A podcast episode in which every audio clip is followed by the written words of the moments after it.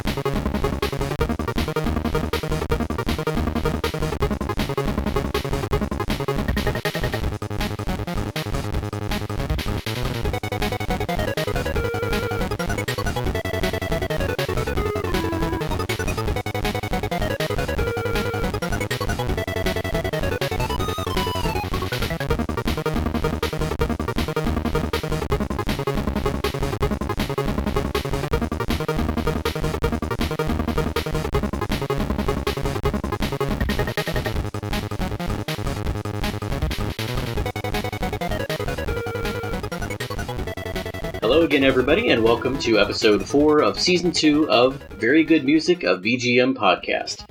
A father son road trip through the wide world of VGM, featuring video game music from the past, the present, covers, remixes, Just VGM in general. yeah, VGM in general. So, how you doing, son? Good. It's only been about a week since we recorded our Ninja episode with the Messenger, but we have some special things coming up that I wanted to build in a little time to prepare for, so we'll get a few episodes in the bag. We've already recorded next week's episode, which is going to feature your sister, Dusklight, talking about one of her favorite games of all time, Undertale. Mm-hmm. Kind of a nice uh, post Halloween episode. It's actually going to come out closer to Halloween, but it's after Halloween, so, you know, by, by the rules of the old uh, number guessing game, that doesn't count as a Halloween special. So, I might be a black mage for Halloween. and I'll I might be staying home and uh, passing out candy if we do that this year. I don't know if trick or treating is going to be a thing in COVID world. In some ways, it's the scariest Halloween of either of our lifetimes. uh, but anywho, back to uh, more bright and cheerful things. Shukapow, what series did we decide to talk about for Halloween this year? Oddly enough, we are talking about Kirby today. Yes, we are. Um, so- His uh, his Steve copy ability looks adorable. yes, it does. Um, yeah, quick. Still so hard to believe that Steve from Minecraft got into Super Smash Brothers Ultimate. On the one hand, I feel like it's about time. On the other hand, I kind of feel like part of me had just assumed at this point it would never happen. I was actually in the chat with several of the guys, and we were throwing out that it would probably either be a new third party rep that, um, you know, everybody was throwing around Crash, is that that was going to be who it was going to be. Ed was adamant that it wasn't going to be anyone from Sony or a PlayStation exclusive. Uh, he actually thought it would be somebody from Zelda because of the whole, uh, you know, Ah. Breath of the Wild, Yeah, Um, Age of Calamity. Hyrule Warriors Age of Calamity coming out soon. That would have been really awesome. I would have Yeah. loved to see Impa from Age of Calamity in there, or I actually had like any a, of the champions. I had like a moveset concept for like a four champions thing where you could like switch between all of them. That would have been really cool. But yeah, I actually thought it was going to be Rillaboom because I still think they're going to put a Gen 8 Pokemon in there. Yep. and he's the obvious choice. But no, Sakurai kind of came out of left field like he almost always does, and somewhat begrudgingly, it seemed, gave us Steve and Alex and Zombie and Enderman and a bunch of costumes and stuff. There's a Uh, pig costume. Man, that Bomberman costume looks amazing. Bomberman. Looks really. People are good. gonna be like so annoyed about the Travis touchdown one why? because they wanted. Oh, they a want lot actual wanted Travis to be an actual Smash. fighter. Yeah, that would be really cool, but it, it is nice at least that Sakurai throwing a bone like he did with Sans and Cuphead. But we're way off topic. Yeah, Um, enough about Smash. that I was I was about to say. Yeah, uh, one quick disclaimer from last week. Obviously, when we were talking about it was about time uh, for Sakurai to announce a Smash character, we had no idea that less than a week later he would, out of the blue, announce that Smash character. so, yeah, we didn't know. Um, but We're prophets. yeah, so this. Except we were talking about it as if we didn't know it had happened, like we'd been living under a rock for the past week. Because when the show came out, um, Tuesday after it was announced, we were still like, I wonder who the next fighter is going to be and when they're going to announce it. it's about time for them to announce another one, isn't it? Ugh, I still can't wait for whoever the next one's going to be. But anyway, back to Kirby. Uh, why did we decide on Kirby? Well, when I first started the podcast, I already had kind of a running list of episode ideas I thought would be cool, and one of those was just going to be titled Nightmare Fuel, which is the title of this episode, because Kirby's first uh, big bad after King Dedede was the Nightmare. That was actually the track we played in with, was the battle against the Nightmare from the end of Kirby Nightmare in Dreamland. Nightmare in Dreamland, yes, which is a remake of Kirby's Adventure, Kirby's Adventure. a game I've played some of but haven't beaten yet. Oh man, it was it's one of my all-time favorites. Uh, in fact, I think that you actually picked Butter Building on the um, your favorites from from my favorites episode. Uh, yeah, Yeah, it's uh, one of my favorite games of all time. It's it's fantastic, and the fight against the Nightmare was really cool. It also started the sort of legacy of there being at least one shooter stage in a Kirby game, which is kind of weird, but it happens all the time. I don't know if any of the songs we're playing tonight happen in a shooting sequence. Um, Shukapow is going to be doing a little bit of on the spot research for me. Uh, this game, though, was uh, pretty cool in the way of a lot of Game Boy Advance remakes. It kind of made things a little bit easier than they were in the original game. Um, I actually liked the visual style. Some people thought it wasn't as uh, quite as cheerful as the original, um, but it kind of matched some of the styles that we saw in like Superstar and The Amazing Mirror and some of the other games from around that time. Nightmare in Dreamland came out in 2002. Like almost all of the games we're featuring tonight, it was developed by HAL and published by Nintendo. This was composed uh, originally by Hirokazu Ando, one of several names we're going to hear over and over again tonight. and um, interestingly enough, all three of them featured on the sound team for Nightmare in Dreamland.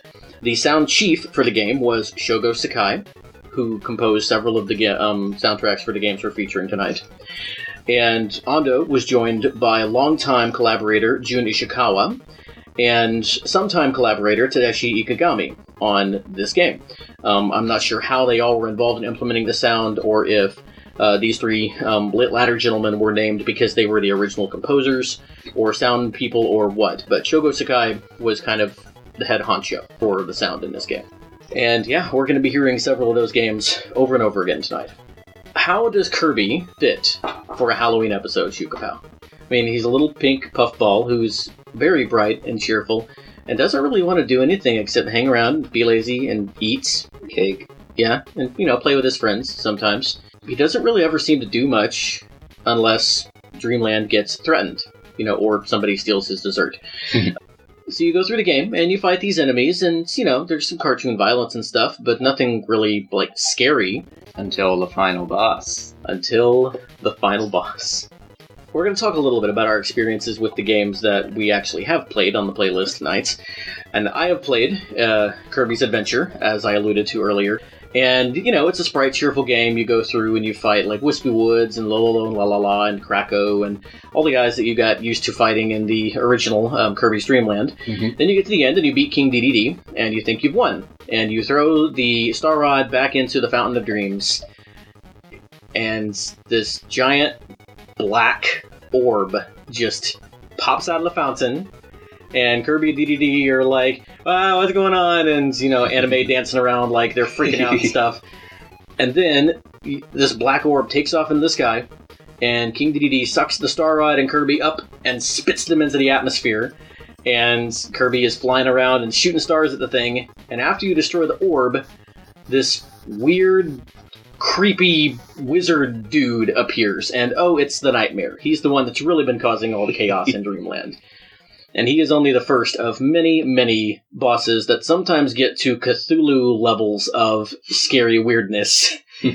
Speaking of which, Shukapow, what are we going to be playing next? Right, next up, we have Versus Marx from Super Smash Bros. Ultimate. Which was your idea? Yep. I was going to play the Superstar version, and you thought, no, let's play this one. And I'm actually glad three, you did. There are like three official versions. There's the Superstar, Superstar Ultra, and then this. Yeah. And I'm glad you picked this one because when we come back, we're going to talk a little bit about the song and about the arrangement for Smash. And there's another name that doesn't appear anywhere else on this list, but he appears in most of our episodes, so it's going to be pretty cool to talk about him. But for now, let's listen to the song.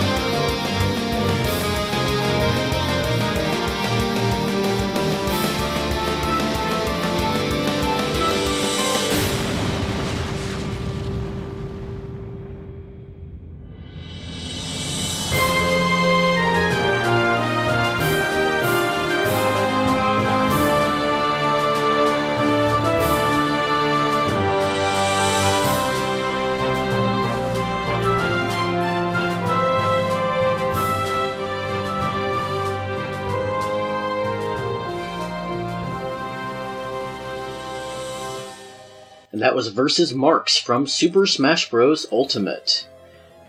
This song was originally composed by Jun Ishikawa for Kirby Superstar, which was released in 1996 for the Super NES, and once again developed by HAL and published by Nintendo. So Marx was originally the final boss of the sub-game, because Superstar, as you remember, was a collection of sub-games. Mhm. Uh, this sub-game was called Milky Way Wishes.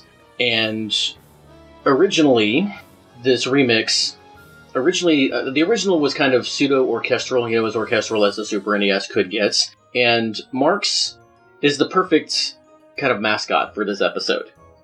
Marx is kind of what this song is in reverse. The song starts out kind of creepy right? And then it gets into kind of rocking and then it just gets all you know happy kirby Mhm. Marx looks at first like just the regular cute kirby kind of character. You know he's this little purple dude with a jester hat. Mm-hmm. But then you start to fight him, and Shukapow, how how would you describe him? Um, scary beyond all comprehension. I think it was. uh, yeah, that sounds about right. uh, describe some of Marx's attacks for us. uh, Ultimate. Some of them are Oh, and the ones in Ultimate are like the ones in Superstar, yeah, by the way. they're like taken from Superstar. Well, there's one he like he like charges up and then shoots this big laser beam out of his face. Mhm. Another one, his eyes like turn completely black and just like bounce all over the screen. And then the one I remember the most, he splits himself in half. Oh yeah, And this black hole erupts out of his skull that was one of his most powerful attacks in um in both games, actually. no, that was uh, in Star Allies. Oh, Star Allies, yeah. Man, yeah, this Marx is one of the first like Cthulhu level threats in the Kirby verse, and ugh, um, but the song is really cool. You know, it gets uh, like I said, it gets a little bit rocking, and then at the end, kind of throughout, but especially in the end, the kind of those Kirby motifs um, come in, and it makes the loop a little bit odd, in my opinion. But you know, in in Ultimate, the fight doesn't really last that long, and so I think it fits. But I did kind of blow Shukapow's mind while the song was playing because I asked him if he knew who the arrangement supervisor was for Ultimate, and he said no. And then I said, "Well, look at the list I gave you." And It's Yasunori Mitsuda. yes. Uh, one of our favorite composers appears on an episode with no Chrono Trigger insight. and I'm so glad. Do you hear Yasunori Mitsuda in this? uh, yeah, actually, sort of. Maybe from some of the later stuff like Xenoblade, stuff Yeah. like that. But um, it definitely definitely fits the bill. The original was very good. The arrangement is very good. So all in all, this is what you about. Very good music. uh, moving on to some stuff about Kirby Superstar. Just a fun little Easter egg. It the name translates to Kirby of the Stars Super Deluxe. Then the remake or sort of like sequel, I guess, Superstar Ultra on the DS, released in 2008, translates to Kirby of the Stars Ultra Super Deluxe. And then the direct sequel to that, which is Triple Deluxe, it it's Triple Deluxe. Really? Yeah. Triple Deluxe is kind of a like a superstar successor. Mhm. I did not know that. Oh yeah, because well there there were other like sub games in Triple Deluxe as well, weren't there? Yeah. Okay. Hmm. Neat. Just like in Planet Robobot. Yeah. Except Triple Deluxe did first, Well, and we'll, we'll be talking about some of those uh, a little bit later as we go on. which is where the original Kirby fighters came from. Yes. Yes, it is. Nothing from Kirby Fighters on the list tonight, Unfortunately. but I'm sure that we'll be playing some stuff from it later on in the show. Shukapow. This next game you do have some personal experience with because it's on the Kirby 20th Anniversary Collection that we have. Some And- experience, not much. Some, but yeah, and you played some of this. One of your favorite Kirby songs is actually from this game. Mhm. The uh, what, the factory level. oh yeah, Yes. and that was remade in Planet Robobot. Oh, yep, it was. It was. Uh, this song has also been featured several times through the years in other other Kirby games. They kind of do that, and um, you know they recycle some of the songs from older from earlier in the series. Mhm. That happened a lot, and I think it happened in Triple Deluxe, Planet Robobot, and Superstar. Um, no, Star Allies. um, they where they there was a super long soundtrack because a lot of them are either remakes or just repeats of original earlier tracks in earlier games. But they always do bring something new to the table, and I think the fact that Ishikawa and Ando are both involved in so many of the games through the years, it's fun to hear how the Kirby sound evolves, but doesn't really change. Like it's one of the most consistent sounds in video game history, and I think that's cool. But anyway, what are we playing next? Next up, we have Zero Two Battle from Kirby 64: The Crystal Shards.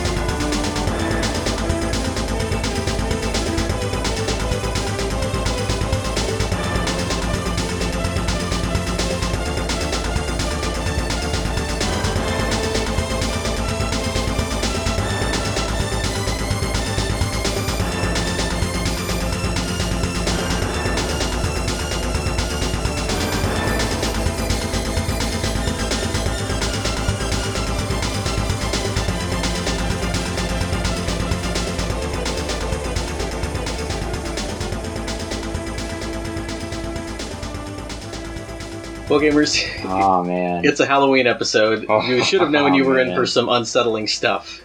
There's a pretty mixed bag tonight. A lot of these songs, though, really do fit the theme. Shukapow, what are your thoughts on this song? Oh man. It just keeps going. Yeah, you summed this song up in one word. Anxiety.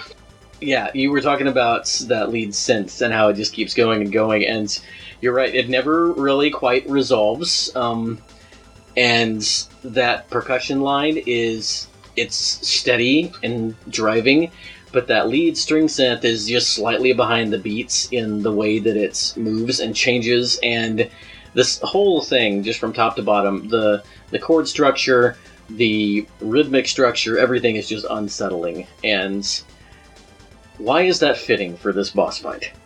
It's such a it's it's such a creepy boss fight. it it just Describe Zero Two for us. um well in Kirby Dreamland I think it was three there was a boss called Zero. It was like this big white floating eyeball. Kind of like Kracko, a little bit, but not a cloud. Yeah. Just a big floating eyeball. Mhm. And this Um, is Zero Two. Yeah. Um, I'm pretty sure in Dreamland 3 you had to like finish it off by like throwing a little star from the star rod at its Mhm. eyeball. So in Kirby 64, it has like the little bandage on like his eyeball there, and it has like the little halo and wings, and then it has like the, another eyeball. so it's like the evolved reincarnation of Zero. Yeah. And ooh, it, it's when you hit it, it bleeds. this giant eyeball from Kirby 64 bleeds. And it's the creepiest thing. Just And- like the song. Oh, it really is. This this is I've seen this in top ten lists of like scary Nintendo moments. And oh man, this is yeah, I mean maybe not quite creepy in the same way as a Redead, but Especially Uh, from Wind Waker, jeez. Yeah, we could do Zelda next year maybe. That'd be fun. Um anywho, yeah. Yeah, Zero Two.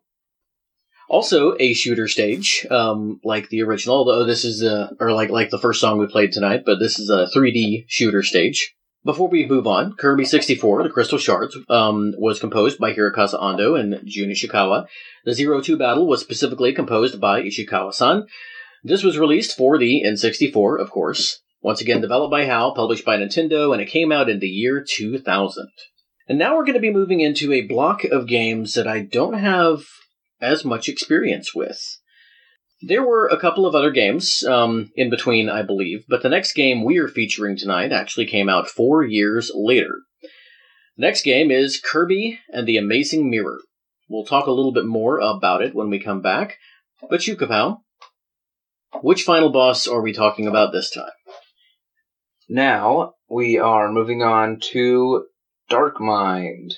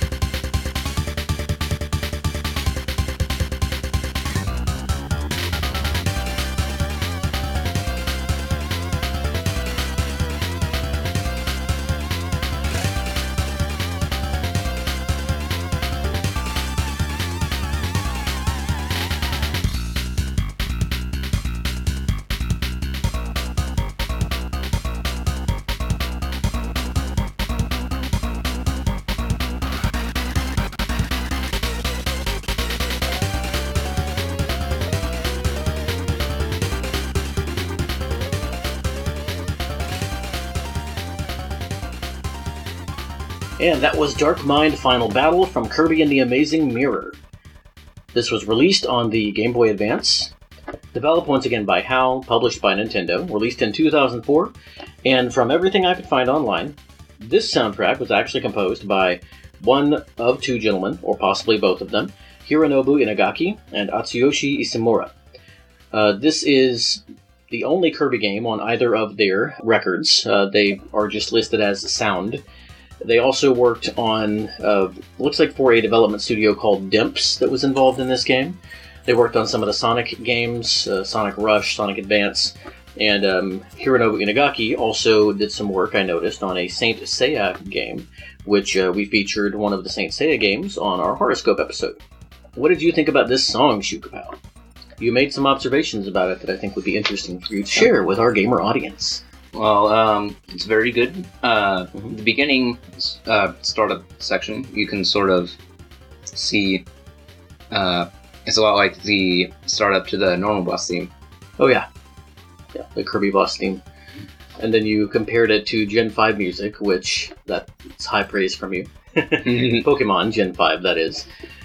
And interesting because this is GBA, that's DS. Uh, there wasn't a huge jump in sound, but GBA is one of the more maligned um, systems for uh, sound design and uh, sound quality in general. There are a few exceptions to that. Mother 3 comes to mind, but this is a little bit of an odd Kirby game. It plays a little bit like some of the games in Superstar. I've only played a little bit of it. I think you said you haven't played any of this one. uh, no. Okay. Um, basically, near the beginning, you are, you know, you're Kirby, and there's some kind of strange attack going on on Dreamland, and Meta Knight flies into this mirror to go and protect Dreamland.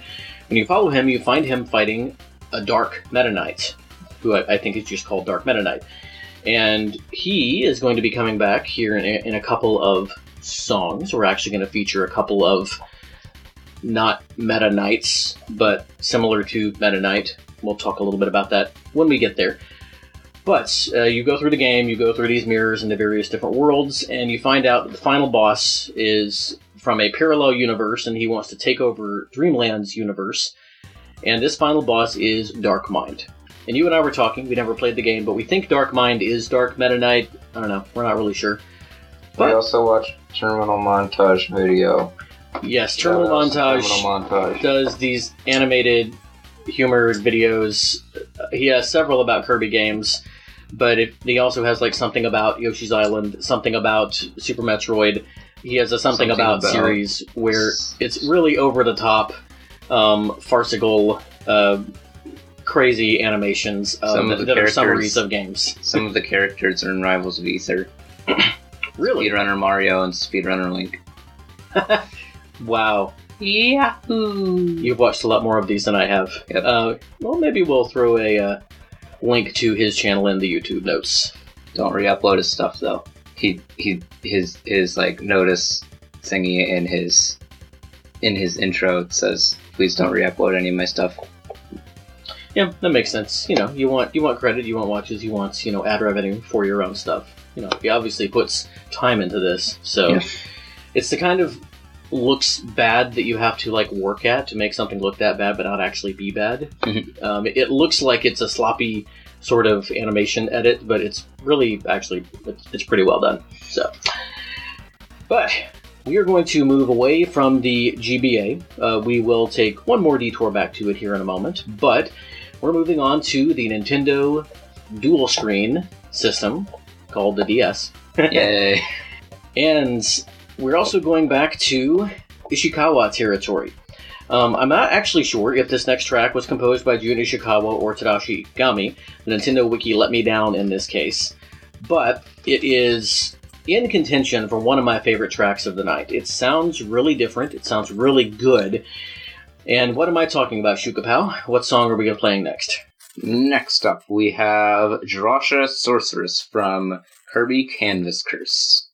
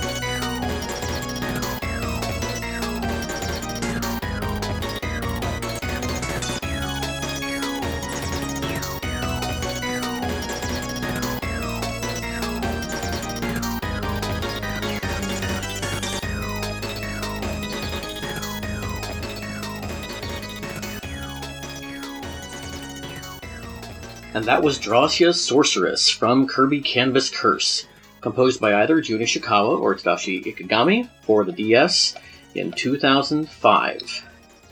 And yeah, I dig that organ sound. And then it just goes off the rails into this wild, weird, creepy, just ah, it's good. I like it. I like it. I had to listen to it a couple of times, but it definitely grew on me. Yep. And as I said, this is another game that uh, neither of us have played. Um, Kirby Canvas Curse is odd. It was made for the DS, and so it definitely used the uh, gimmick of being able to use the touchscreen. Because Kirby is transformed by Drawcia into a ball, and you have to like guide him along the screen by drawing lines and stuff like that, and manipulating the environment so that he can move. Drawcia turns Dreamland into a like paint land of sorts because she wants to rule a land of rule a land of paint or whatever. And yeah, that's most of what I know of the story of this game. Well, um, I have a bit of Kirby lore here for you all. There's a boss in Kirby Triple Deluxe called Paintra. And if you go into the pause menu and read the description, it says there was once a painting said to depict a pair of sisters separated at birth. It slept unnoticed in a painter's studio for countless years before it came to life and vowed revenge on the world. This painting is Drawcia and Paintra, Paintra, and they are the pair of sisters. Oh, yeah. I did read that uh, Drawcia like came out of a painting originally, but that's cool. So they're referring back to this in Triple Deluxe. Yeah. There's a lot more consistency in Kirby lore than I gave credit. but uh, like a lot of bosses, especially after this point, has two forms. The second form is Drawcia's Soul. Uh, we did not feature that one because I thought this one was kind of a good, a cool change of pace from the other tracks. The way that we picked the tracks tonight is that uh, we, you know, listened actually to every single Kirby final boss. Now, not all of these tracks are going to be for final bosses. We're actually going to feature a couple coming up. They're not, but several of them are. But we listened to them, and then I kind of let Shukapow decide between multiple tracks in the same game, unless the music in the game was just so good that we had to feature more than one. Which a couple of games, especially later in the series, definitely fit that bill. Yeah, uh, soul is horrifying to look at. you should definitely look her up. She kind of looks like a pink and yellow Cacodemon. It's horrifying. It's horrifying to look at. You should definitely look at up. looks like a. Uh, it's like one of those old things where oh, it smells horrible. Here, smell it. but now she looks like a pink and yellow Cacodemon from Doom almost. It's it's really yeah, it, it's Kirby creepy, man. It's Kirby level creepy. But one of Kirby's longtime rivals is Meta Knight. And he's kind of intense, he's intimidating. He's not really scary in a Halloween kind of way, though. But there were a couple of iterations of him that I thought were a little bit scarier, maybe, than base level Meta Knight. We've already talked about one of those, so let's go ahead and feature him. We're going to backtrack just a little bit. For the most part, we're going in chronological order tonight. We're going to make a couple of exceptions, though, for these next two tracks. Also from Kirby and the Amazing Mirror, which came out in 2004. Shukapow, what is our next song? Next up, we have Dark Meta Knight Battle.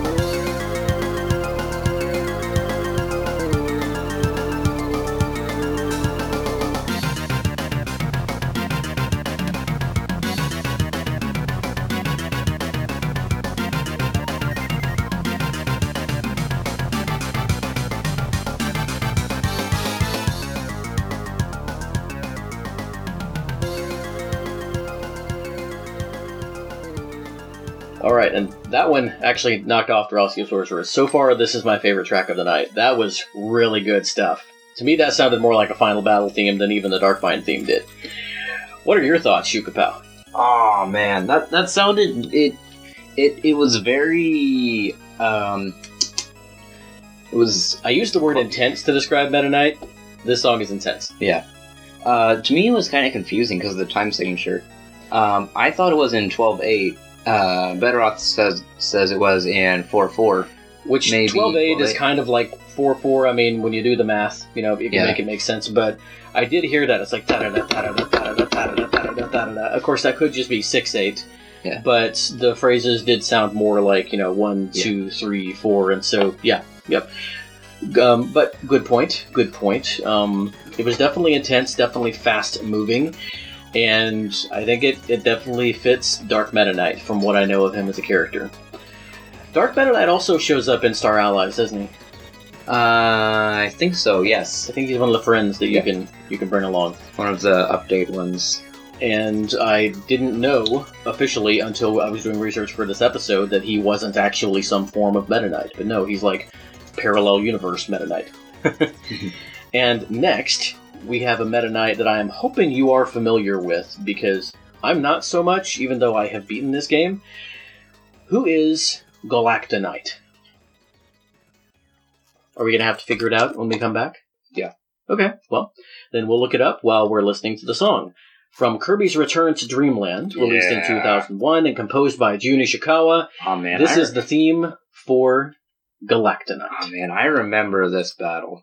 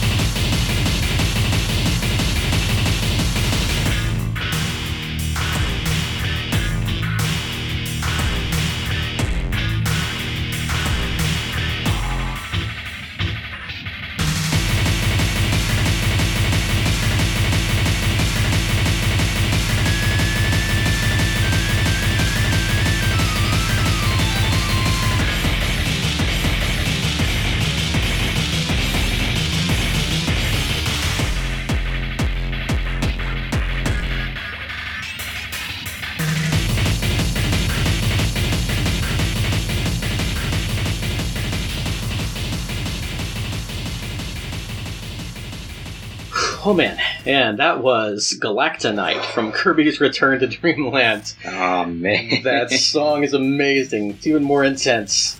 Oh, so good. And Shukapow and I just did a deep dive into this character's lore and history, and it is really something. Shukapow, take it from here. All right, Galacta Knights. Let's scroll back up. He's actually canonically called the strongest warrior in the galaxy. Yes, Galacta Knight is greatly similar to Meta Knight in both appearance and fighting style. Has a hot pink body, slightly darker than Kirby's, and has feathered angelic lavender wings, changed to a dull periwinkle in Super Kirby Clash. And originally had dark red eyes and wore whitish platinum armor. Basically, he was originally summoned in Kirby Superstar Ultra Yeah, to fight Meta Knight at the end of um, Meta Knight going through all the mini games in the game Yeah. as the final boss. Yeah. He was summoned through space and time because he's apparently been sealed away multiple times because he's so powerful, but Yeah. he is he can't be destroyed. what did you find out about him from throw him Smash? back into the fires from whence he came. Black Knight makes a cameo as an unlockable trophy in Smash 4, and Smash Bros. was the first appearance of Meta Knight's uh, Galacta Knight skin. Mhm. In Smash Ultimate, it's a lot more like Galacta Knight, and also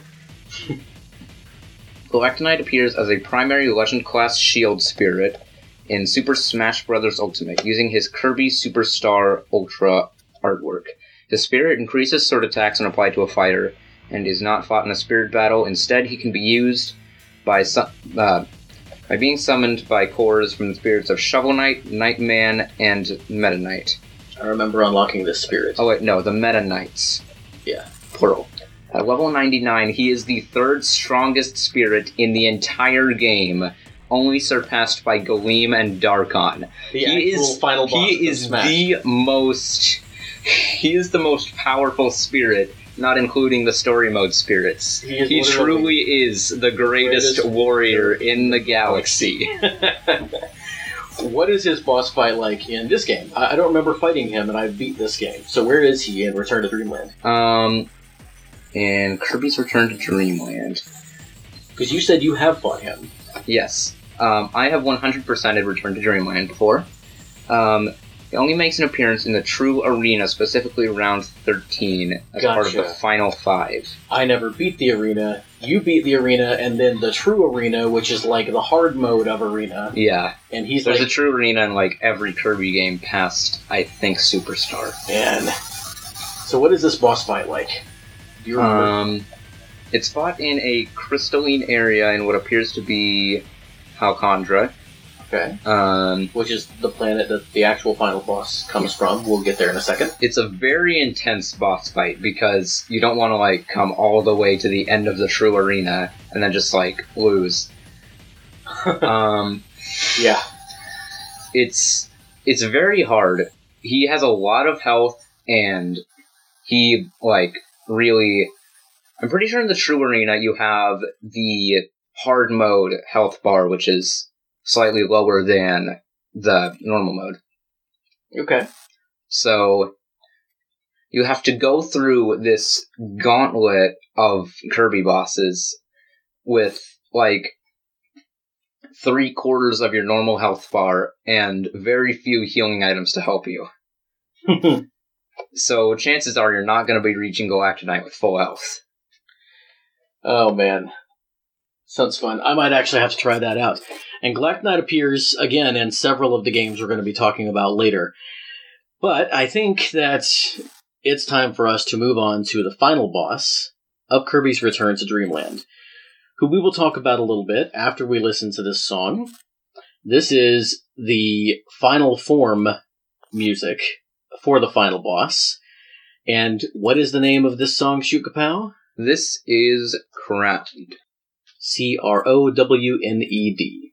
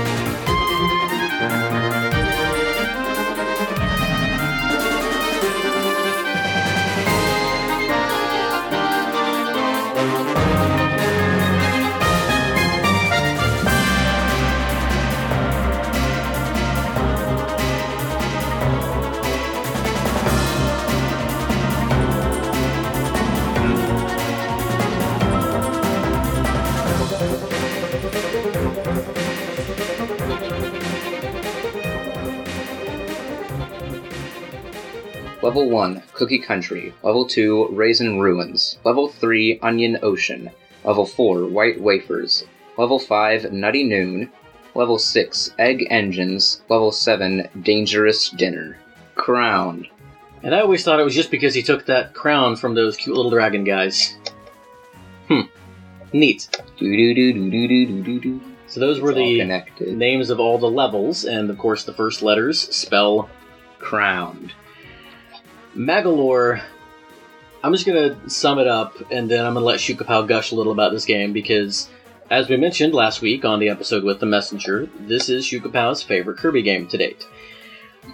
Magolor is a really great Kirby villain in the tradition of Marx because he starts out as this cute little guy who seems to fit into the Kirby universe, and he's in trouble because his uh, you know his planet has been taken over by these evil like dragon guys who kicked him out, and he needs your help to get back and regain his crown. And so you go through these worlds, and his ship actually serves as the uh, the, the Lor Starcutter serves as your base of operations, and he's like your ally through this whole game. Then you get to his planet, which is called what? Um, Halcandra, Halcandra. And which is uh, where it's where the Galacta Knight boss fight is set. Yes, Halcandra, and you get to the end and you find Landia, which is four dragons, but they share one name. Apparently, I don't understand. But anyway, um, and one of them is wearing the crown that supposedly they stole from Magolor.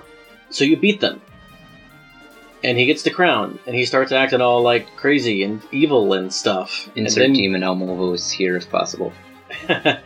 yeah.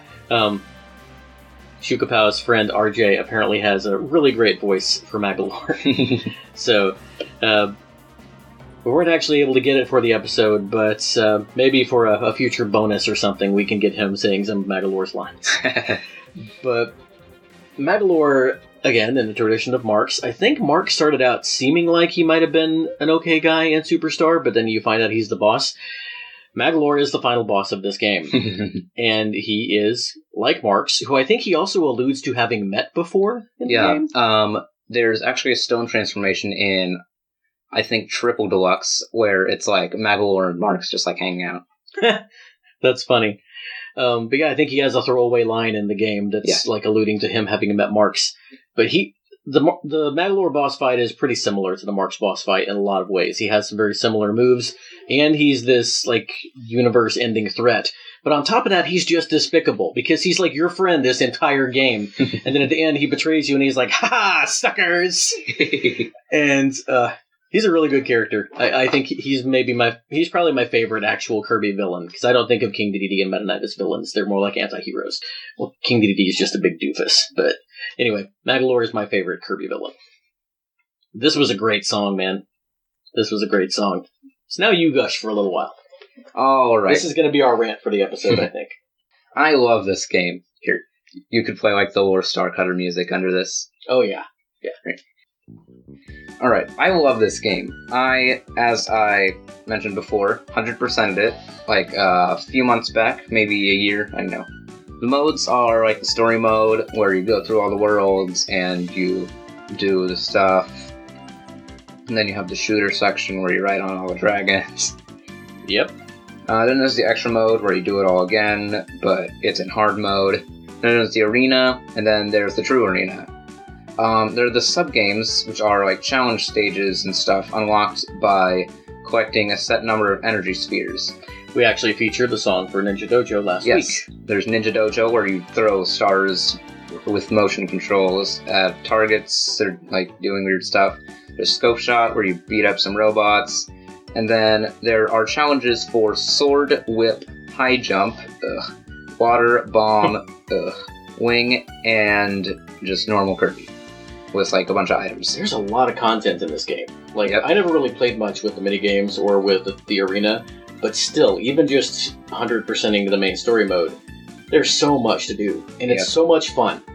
Probably my favorite feature of this game is the fact that you can play with four players. You can Yeah. play as Meta Knight or Dedede or with Kirby. Meta Knight, King DD, Bandana Dee, then Yep. Yellow Blue and Green Kirby. Yep, this is the debut of Bandana Dee, one of your favorite Kirby characters. Yep. Bandana Dee for Smash. Canonically called Bandana Waddle Dee, but you know, I like Bandana Dee.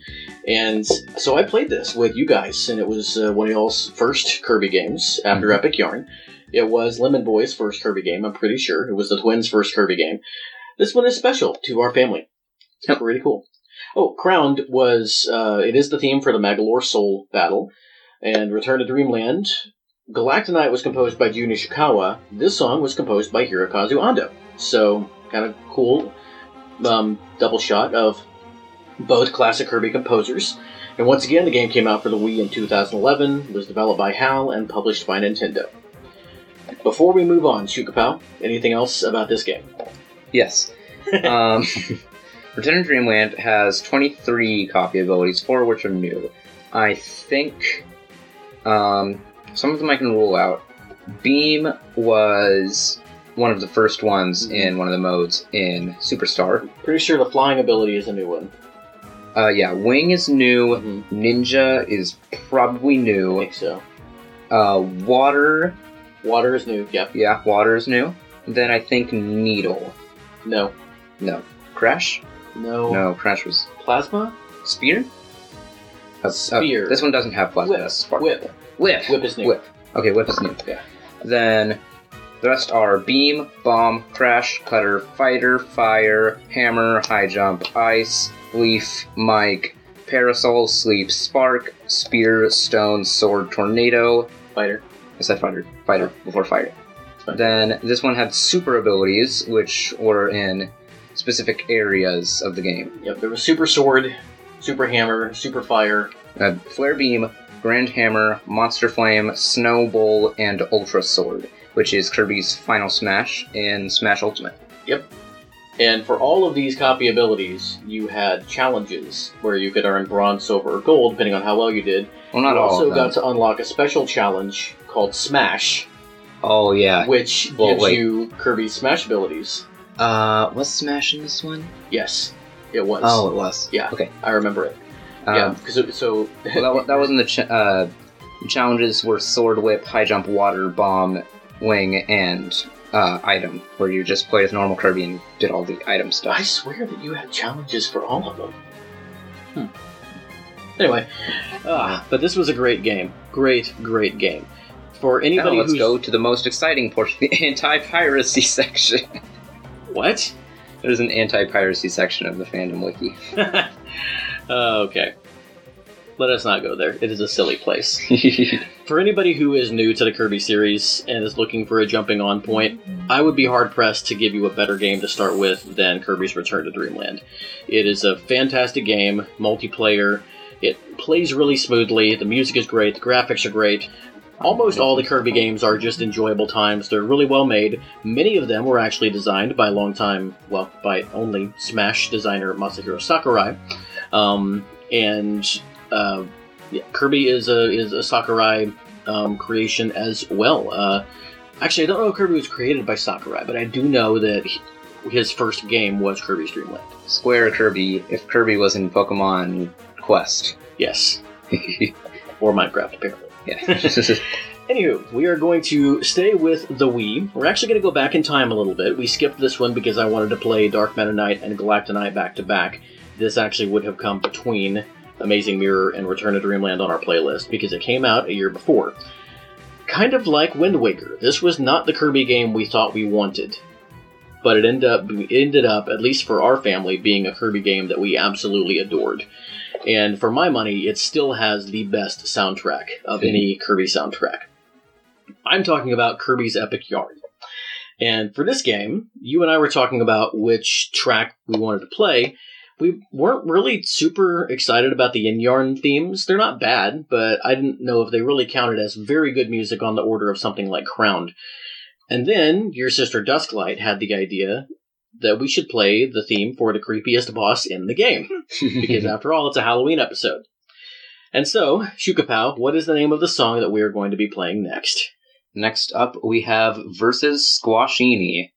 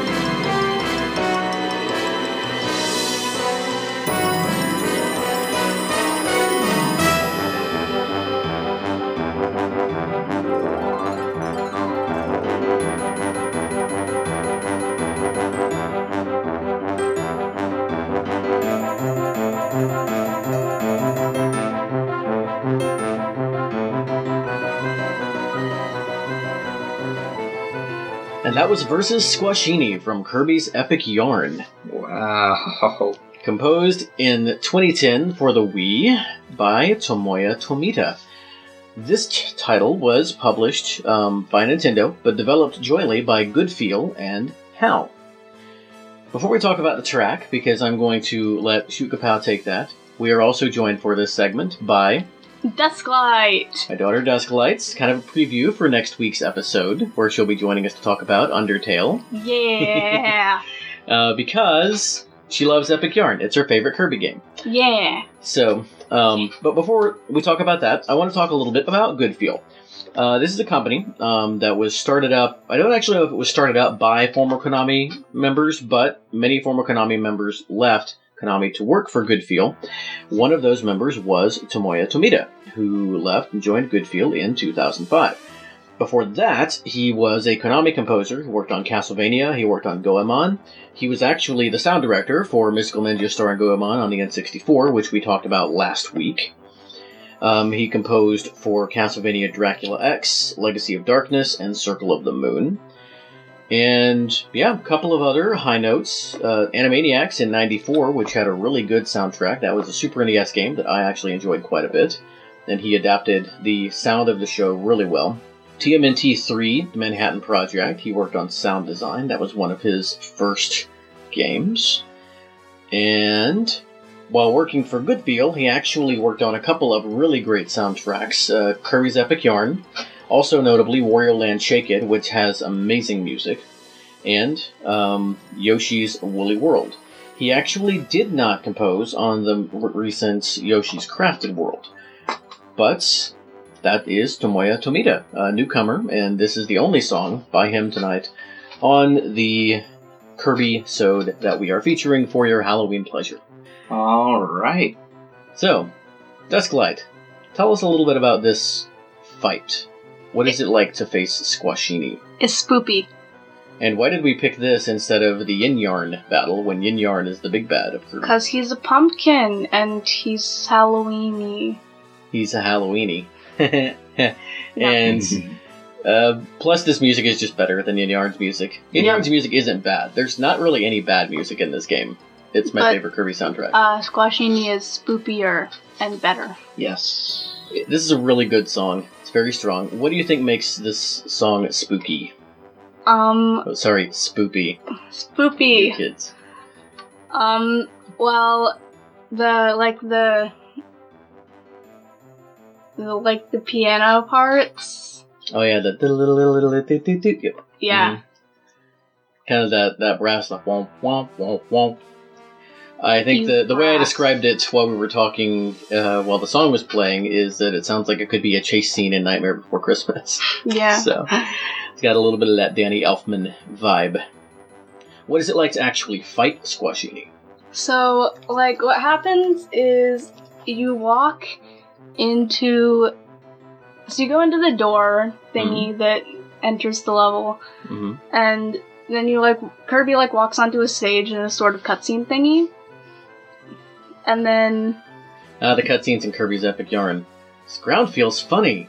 it, feels, like, pants. you did it! You got the magic yard! Which happens like eight times, and you have to. uh, I mean, at least you can skip the cutscenes. I still think they should add Prince Fluff in this mesh in some way, shape, or form. Come on, at least make him an assist trophy. Yeah, I mean, we all, Anywho, we all love Squashini. Prince Kirby Fluff. walks out on the stage and. So he walks on the stage, and below it, there's like these seats with some uh, yarn Waddle Dee's, Mhm. and um, Gosh, this game is so adorable. it Anyway, is. and then the least adorable part of the game happens.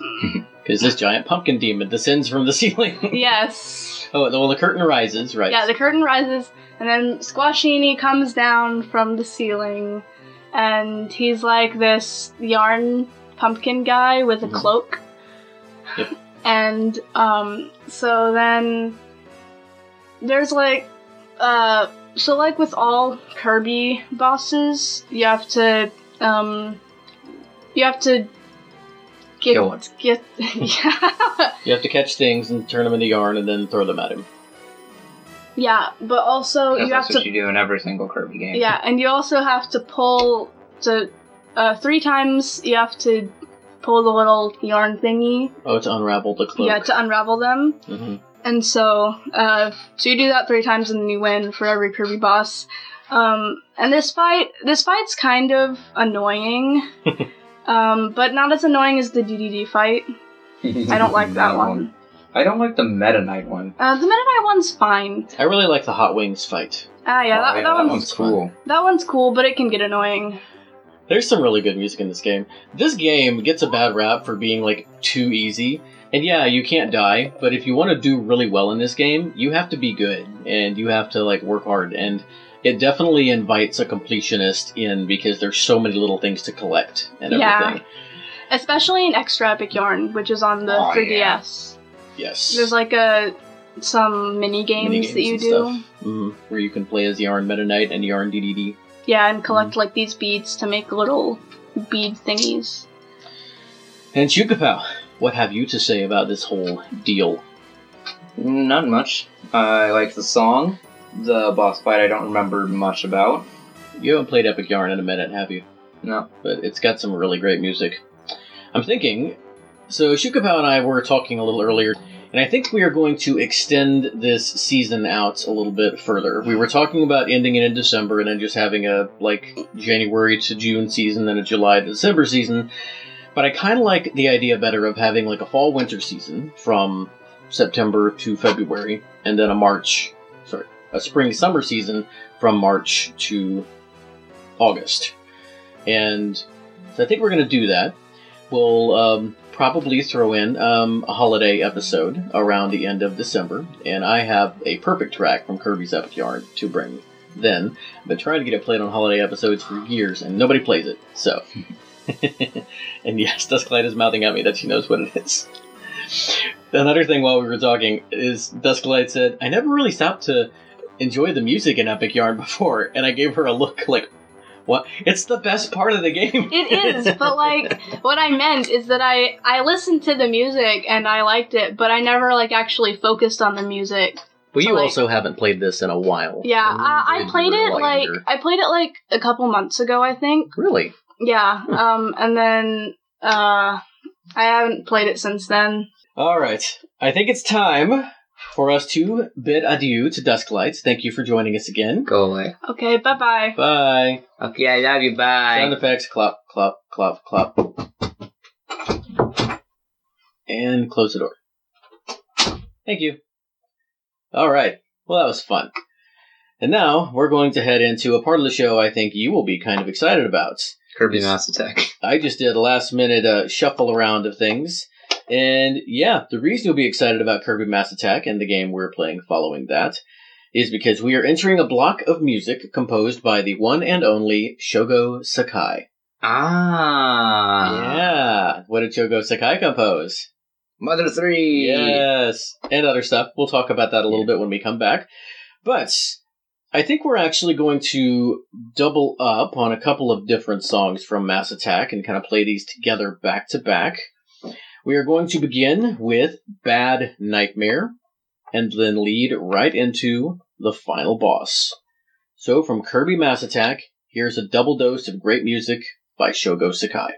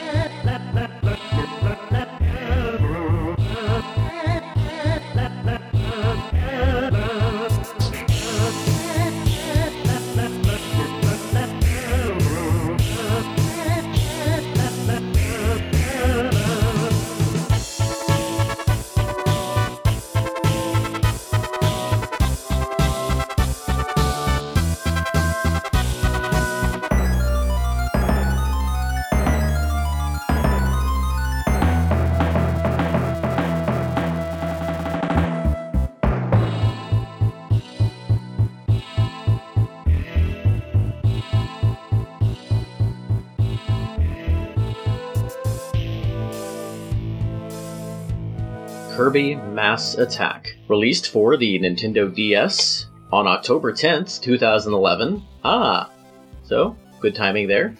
Also, my birthday. and developed by HAL, published by Nintendo, and composed by. Shogo Sakai. Yeah. All right. I definitely heard his uh, his style in there. Mm-hmm. Yep. Some of that organ, some of the big orchestral, like uh, big timpani stuff, and yeah, this this was some pretty spooky music. I think that this kind of little area with the Squashini and these two songs is fitting for Halloween. What do you think? Yep. Yep. Yep. What do you think? Uh, well, I mean, in the Bad Nightmare, obviously the the siren noise was Oh yeah. kind of the spooky part. I really enjoyed the um, final boss song, though. Me I too. thought that was really well composed. Yep. Nice use of the limited DS instrument library. I think uh, you could tell that the woodwinds were woodwinds. Um, again, you could tell the timpanis were timpanis, and this game is weird. Um, there is this evil wizard guy named Necrotius who shows up and splits Kirby into ten copies of himself, and you kind of have to manipulate them around the screen to do stuff, and it's it's weird. I feel like the Kirby DS games kind of tried too hard to fit into the gimmick, and they're not traditional Kirby games. But from, I mean, what I've heard, these games are pretty fun in their own rights. This one had quite a few sub games in it as well. One of them is called, I'm not even sure exactly how to say this, Strato Patrol or Strato Patrol EOS. And I don't know much about it at all, except that the final boss of this game is Nightmare, the Nightmare Wizard from Kirby's Adventure. And uh, that is where the Bad Nightmare boss music comes from. So, um, you've never played this game, have you? Uh no, Do you have anything else to say about the music? not really. Okay. All right. Well, don't worry, folks. He will have a lot to say here in just a couple of more songs. But before we get to those, we are going to move on to the final Shogo Sakai track of the evening. This is from Kirby and the Rainbow Curse, the successor to Kirby Canvas Curse. And there were several good songs in this that we almost went with. Uh, Shogo Sakai, again, the sole composer on this game. This was published by Nintendo, developed by HAL for the Wii U in 2015. And Shukapow, what is the name of the song that we are going to be playing? This is Final Battle versus Dark Crafter.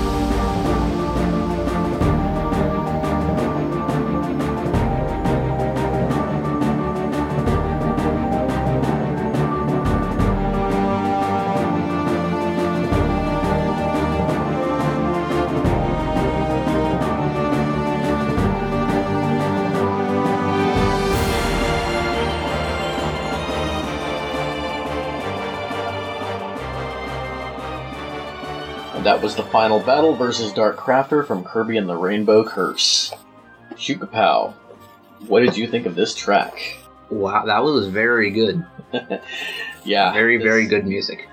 I mean, it sounds like Kirby Final Boss music. It's the only thing that doesn't put it up on the same level as Galacta Knight and Crowned for me. It was it was a little bit short, but the the sound quality on this was just top notch.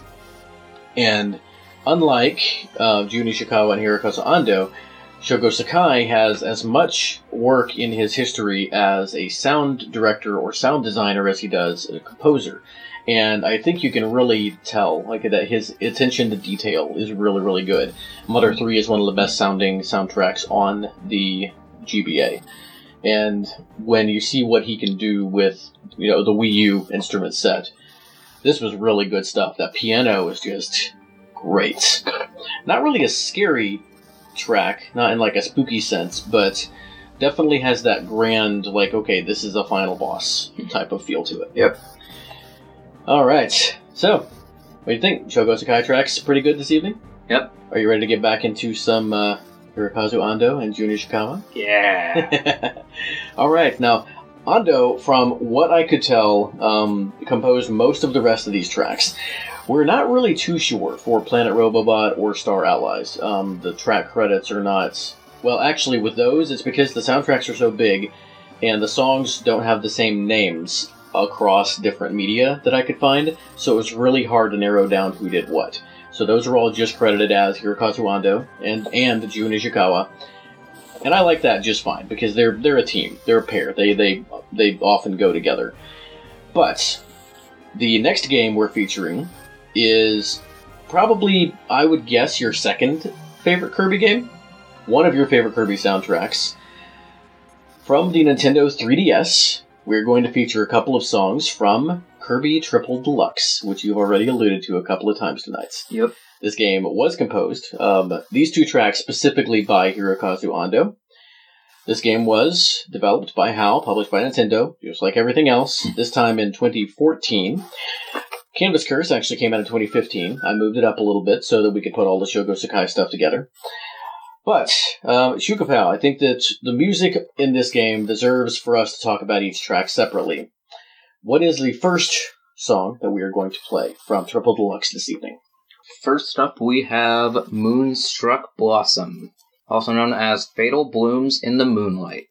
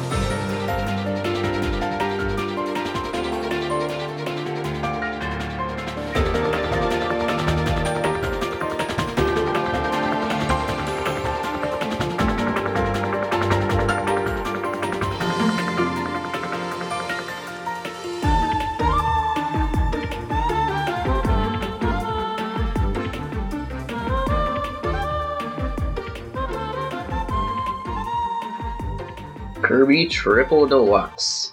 That was Moonstruck Blossom or Fatal Blooms in the Moonlight. Wow. That was Yep. good stuff, man. Yeah, it's it's really good. this game has really good music. Well, all right. You and I have talked about doing a, a Kirby Wii showcase. Maybe we need to do a Kirby 3DS showcase. yeah. this is really good stuff. And I have never played this game. Uh, I know it was kind of a return to form uh, after Return to Dreamland. This is the first Kirby game to kind of follow in that same style. Tell me about it, because you have played this actually fairly recently. Um, well, actually, recently I watched ChuggaConroy let's play it. Uh, I did play through it though. It's it's very good. What's going on in this game? Uh, so as I mentioned earlier, it's a direct sequel to uh, Superstar Ultra. So Kirby has just beaten Marx and done all that stuff. So he's in his house, and this like big plant grows all over Dreamland. So stuff happens. Ah, the And- blooms in the moonlight, or like the girl on the plant. Yeah. Yeah, it's called the Dream Stalk. Okay. Um, so Kirby goes over to King Dedede's castle, which was also sort of like, uh, Overrun with the plant. well, it's all like grown up into the sky. Oh. So, so basically, the plot of this game is there are these like sky people that are being attacked by Queen Sectonia, who's the like big bad of this game, Okay. and so they, um, they heard of like this Dreamland hero, and the Sectonians also heard of that. So they, uh, the flower people, uh, like dropped the Dreamstalk seeds. the flower people who live in the sky. Yes. Okay. They think that the hero is King Dedede.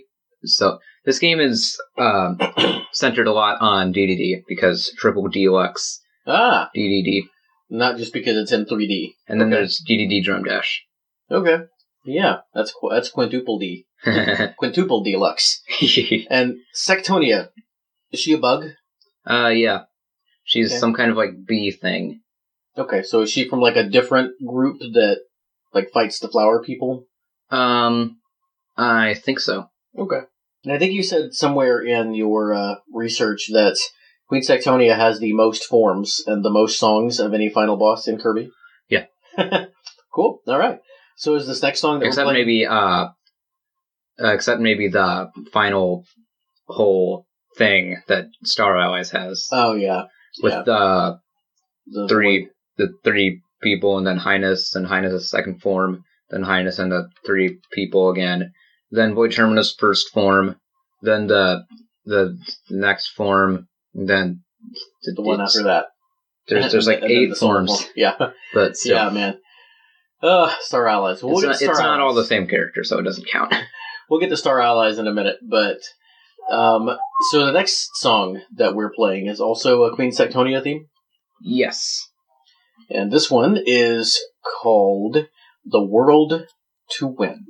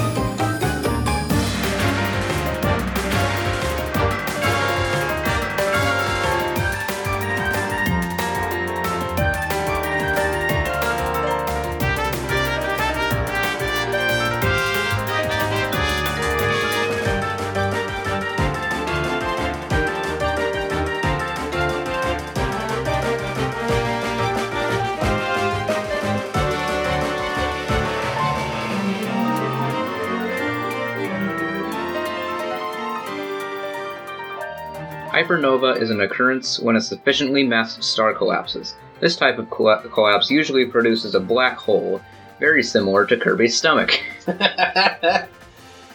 and what does that have to do with um, the world to win?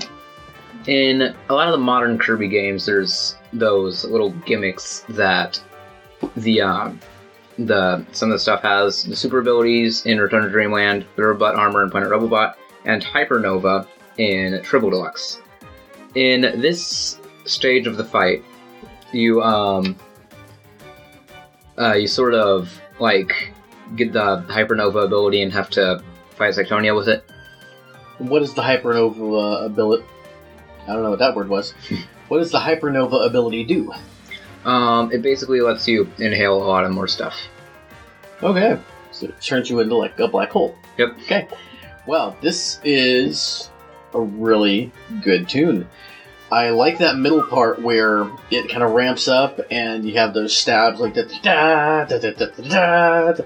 It's it's got this really like like it's a big epic space battle type thing going on, and once again, really strong instrumentation. 3DS had some had some pretty good sounds on it. It's definitely a step up from the DS hardware, but this um, even for the 3DS, this is some really really good sounding stuff. Um, I just learned that on stage 8 of Royal Road, The Last World, this is also a thing in Planet Robobot. Upon eating the miracle fruit to do get, to get the hypernova ability, the Kirby Air Ride remix of Fountain of Dreams can be heard. Oh man, It's the only the it's also the only extra stage in which hypernova is used. The extra stages in the 3DS games are whenever you get all the collectibles for a certain Oh. uh, level. yeah, like the bonus level kind of thing. Yeah, cool. I love Fountain of Dreams. It's so good. There's also a stage like that in Planet Robobot. Pretty sure it's a different theme, but still. Well, speaking of Planet Robobot, I think it's time to go from one 3DS Kirby game to the other. And this next one is another game that you really, really like. You actually played Planet Robobot before Triple Deluxe, right? Um, yeah. And do we own either of these games? No, I borrowed them both from RJ. Okay, cool. All right. Well, and Oh yeah, Kirby also inhales the boss's health bar. what? He inhales the boss's health bar, Yep. but she's still alive. Yeah. You just don't know what her health is. Yeah. That's kind of a that's a, that's kind of a cool touch. Huh. that's really funny. Okay, well, um, anything else to say about Triple Deluxe before you move on to Planet Robobot? Nope. And what is our first song of the evening from this game? We have Mind in a Program, Stardream Soul OS first phase. And if I'm not mistaken, I think we can hear a little bit more techno influence on this soundtrack. And this song, I think, is the one that starts out kind of creepy. So let's get into it and see where it takes us.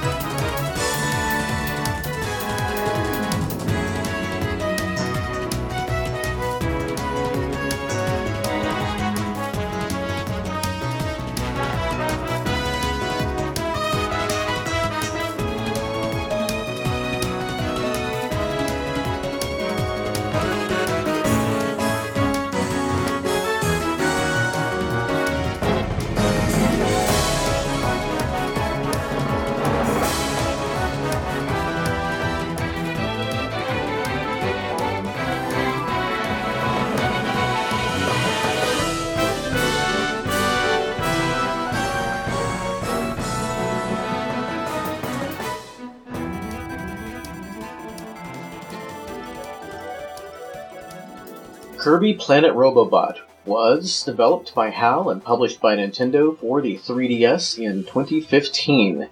The game was composed by Hirokazu Ando and Jun Ishikawa, and we are not sure which one of those gentlemen composed this track or the next one, but we are sure that it is a dang good track. Yep. that definitely took us in some pretty cool places. Tell us first, Shukapow, a little bit about this game. Kirby Planet Robobot. Uh, basically, Dreamland is just invaded by the bunch of guys who are like this, this big company and robotics and stuff. A big company. Yeah, it's uh, Haltmann Works, I think. Haltmann Works. Okay, all right. Oh, and uh, Susie, who we played a couple of weeks ago, is uh, like the secretary or the executive Uh, yeah. assistant to the president of this company. Mhm. Right. Okay. So Kirby has to go to Planet Robobot, I guess, or the Uh, Haltmann well, company it's- turned Dreamland into Planet. Robobot. Okay. Yeah. So he has to fight through all this stuff, and then what is the gauntlet of final bosses in this game like? I assume you fight Susie, uh, yeah. and then President Haltmann himself. Yeah. And then Then uh, in Meta Knightmare Returns, you fight uh, Galacta Knight, and then oh yeah, this one Meta Knightmare from uh, the other game we talked about earlier tonight. Yeah. comes back as Meta Knightmare Returns. Yeah. And okay, yeah, tell us about Meta Knightmare Returns. So, so this song is not actually from the main game; it's from a sub game. um, oh yeah. Okay, cool. So tell us about Meta Knightmare Returns. Basically, you just play through the game again as Meta Knight, and uh, Oh, the, fight all the game. yeah. It's Okay. kind of like the extra mode in Return to Dreamland, Oh, except gotcha. you play as Meta Knight. Okay, okay, cool. And in when you play through as Meta Knight, you fight Galacta Knight. Yes. Is that like after the final boss in the original game? Um, In Meta Knightmare Returns, you play through the main game, but as Meta Knight. Mhm. So do you fight Galacta Knight in the regular main game as Kirby? uh, no. Okay, so it's added in when you play as, as Meta Knight. Yeah. And is it after like the main story's final boss, or is it just like a side thing? Is it a different Uh, order of stuff? I guess it's like a side thing. Okay, gotcha. And but this is not the Galacta Knight battle. This is after Galacta Knight. Yeah. So who do you fight after Galacta Knight? Um, you fight the. It's they brought back the big Star Dream thing from uh, Superstar and Superstar Ultra. Star Dream. Okay, gotcha. So this is the at least one phase of the Star Dream battle. Yeah. So really cool, really cool. So that creepy intro is like, I guess, a, a cutscene Yeah. at the beginning where you like see the Star Dream come. Mhm. What does the Star Dream look like? Uh, in Planet Robobot, it's sort of like this uh, pocket watch looking thing, like the silver pocket watch Hmm. with like a face. Okay. Interesting. I'm not sure I would expect that to have such intense music, but it makes sense for like a mechanical based game. You'd be fighting a giant pocket watch, I suppose, in some way. And our And next then, song. then the OS version is gold. Oh, okay. Okay, Stardream OS is uh like a, an advanced version. Yeah. And is that like a second form or something? Uh, uh, well, the Star Dream Soul OS is the the, the enhanced version in Meta Knightmare and the True Arena. oh, okay. Okay. Well, man, there's a there's a lot more depth to these games than people give them credit for. Yep, especially the modern ones. And so, is this like phase one of that fight, or the Stardream OS fight? Mind in a program? Um, yes. Okay. And I think that you were telling me a second ago that I also happened to pick phase two to follow us up. Supernova. Yep. Okay. Well, uh, from Hypernova in Triple Deluxe, now let's go to Supernova from Kirby Planet Robobot.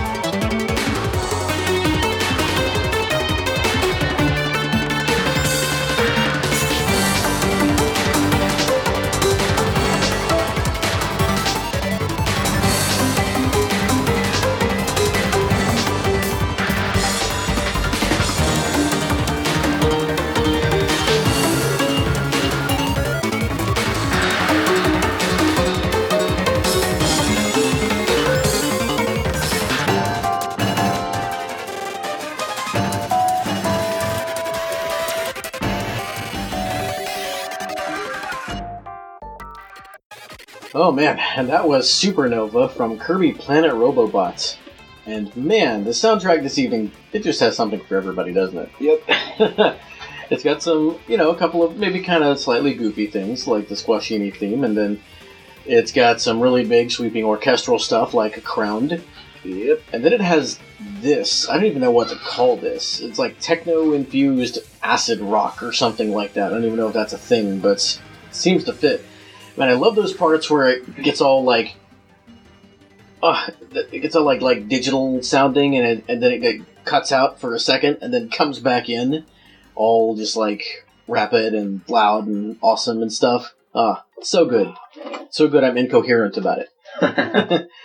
All right, and describe, if you will, your memory of this fight. After you beat up Haltmann, President Haltmann, Mm-hmm. He like summons the Star Dream and stuff. A lot of stuff happens, and uh, then Meta Knight shows up, and so you get the Meta Knight, uh, no, the Robobot armor, and then you like you fuse with the Robobot armor into uh, Meta Knight's ship. I forgot what I forgot what it was called. What was it? Uh, The halberd. the halberd, yes. And so then you just like uh, you have this big fight in space, this like Star Fox type thing, where you just like uh, you're trying to uh, fight the Star Dream, and it's it's really cool. And then you like go inside it and fight this little like heart thing. And It's- that's it's when really this music cool. plays? Yeah. Wow. That's some cool stuff, man. Well, this has been a super exciting playlist, and I am glad that we delivered on our promise to always bring very good music to our listeners. This has been a really, really cool trip. Kind of a fun, also, excursion down memory lane for us on a couple of these games. Kirby's Adventure is a meaningful uh, early title for me, and Return to Dreamland and Epic Yarn are the same for you. Um, I haven't played very many Kirby games since Return to Dreamland. I kind of dabbled in Star Allies a bit, but I just am so distracted by a lot of other stuff these days. But I played this one with uh, Lemon Boy for a while, uh, Star Allies, the, the final track on our playlist tonight. And before we get to that, I would like to mention a couple of things. First of all, as I said, uh, Dusklight will be joining us next week for our post Halloween episode where we will discuss the music of Undertale in kind of a kind of a different way than I've heard it discussed before. Uh, Dusklight actually kind of takes us on a little narrative trip through the game, and she we play songs along the way that fit in with um, what she's talking about, and then after that we'll be moving into a couple of other topics that we have picked. Episode six is actually going to be the winner of our poll that we had up this season for what people wanted us to focus on. And we may or may not play one of the three that was uh, tied for second. I might throw up a second poll on Patreon and uh, get people to come and vote on which one of those for us to do now that we're adding a couple more to the playlist. But we have some other stuff coming up that we're not quite ready to talk about, but I think that we will we will be getting there soon. Uh, Shukapow, what do you have? Anything that you've got to share or plug or anything like that? Well, you can find my music on flat.io. You've been working on kind of a special project recently on there, haven't you? Yeah. Tell us a little bit about it. Um, I've been arranging some sort of like quote unquote fan music for Among Us, which has really blown up recently. Yes, Among Us is definitely the thing these days. Hmm. It's all over all over YouTube. And you said arranging. You are you composing fan? Uh, music, yes, or- composing. Yeah, Yeah. cool. I'm sorry. Well, that's very cool. And uh, you also recently bought Among Us with Mhm. some money you earned from your summer school goodness. And yeah, cool. Well, that's that is exciting. I like that you're writing your own fan music now. So anybody who plays Among Us and would be interested in checking that out, um, you can go and download that. Maybe try it out while you're playing, see if it fits. Give him some feedback. And once again, where can we find that on uh, flat.io? Um, uh, Lloyd Irving for Smash. All right. And uh, yeah, Lloyd didn't make it this time, at least unless he's one of the last four fighters. But uh, we are happy to see Steve in there. Yep, And definitely. Minecraft Kirby looks adorable and amazing. Yep. just just perfect. And yeah, you can also talk to us. Uh, you can find me on email at our, uh, well, you can contact me by email at verygoodmusicvgm at gmail.com. I always enjoy hearing from our listeners, so just, you know, dropping me a line. You can find Shukapow at Shukapow on Twitter. You can also find us on YouTube by searching Very Good Music VGM Podcast. I would also like to give a special shout out to our patrons, Alex the Messenger Messenger, who joined us for an episode last week. Uh, that was a really fun one if you haven't checked it out yet. The Last Rican, who will be joining us in a couple of episodes pretty soon for another fun topic with a special guest. Uh, you can check out Alex's podcast, A VGM Journey, and The Last Rican's podcast, VGM Fight Club, where I am actually going to be appearing fairly soon. I don't know who won yet, but recently a couple of our friends from the VGM fan world, um, Nathan Daniels, aka Utopia Nemo, and uh, Carlos, who is another of our patrons and co host of the Heroes 3 podcast. Uh, VGM Fight Club is a fun little show because uh, two VGM fans, podcasters, whatever, two guys will or, or girls will get together and just kind of hash it out over a certain topic in video game music.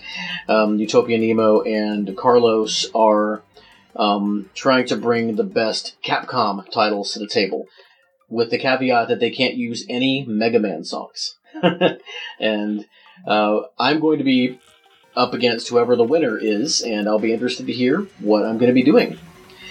And finally, also Skeletroy, um, who we have been using um, some of his arrangements for some of the show's work. We actually utilized one of his remixes for the preview that you heard announcing this episode. And yeah, go check him out on YouTube. Follow him on Patreon to get access to some of the secondary uh, songs that I've been using for the show. Uh, he's just a really, really cool guy, very talented, has a unique take on a lot of this music and the way that he approaches his arrangements. And yeah, you can find all these great people and links in the show notes. I would also like to thank Carlos and Benediah Dishman for our show artwork, and Skeletroy for our theme song, which you're going to be hearing here in just a little bit. And if your family celebrates Halloween, we hope that you have a fun and safe time trick or treating. And if not, well, enjoy the rest of October. It's the best month of the year. But for now, Shukapow, talk to us about Kirby Star Allies. Um, well, I don't really have much knowledge about this game. Uh, it came out fairly recently. You haven't beaten this one. I don't. It's not really my favorite. Is it the uh, the friend mechanic, or Uh, no, not really. It's just, eh, it gets kind of repetitive. Okay, doesn't have maybe some of the? Is it maybe what? What do you think it is? Like the level design or whatever is just not as. Uh, no, the level design is pretty good. Music's great. Maybe you're just kind of Kirby'd out after playing Planet Robobot and Triple Deluxe this year. Eh. A little bit of time. I really, I will say, one of the new powers they added in Star Allies that's really fun is the. It's like the witch power or something. Oh yeah, the You can actually finally eat the little broom enemy, and you. oh yeah, the the, the sweep, sweep. sweep, yeah.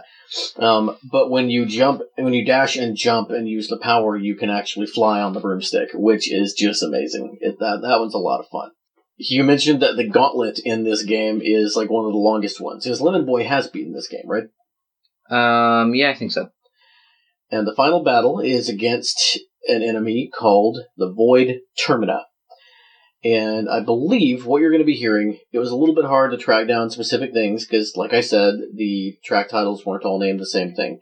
But I believe that what you're going to be hearing as we close out the show is the flying phase of the Void Termina battle.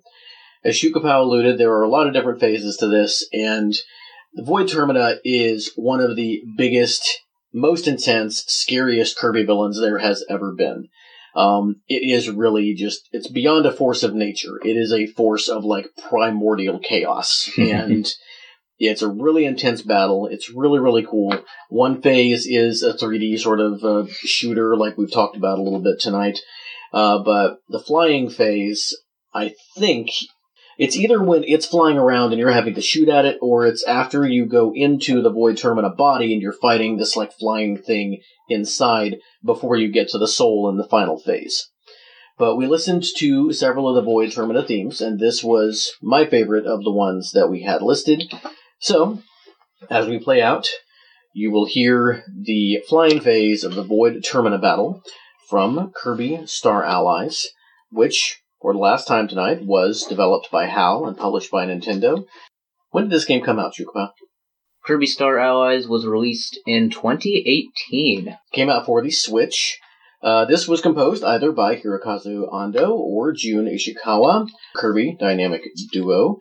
And uh, yeah, we've also heard tonight from Shogo Sakai, Tomoya Tomita, um, Hironobu Inagaki, Atsuyoshi Isemura, possibly Tadashi Ikegami, and inexplicably also Yasunori Matsuda. this has been a fun time at Shukapow.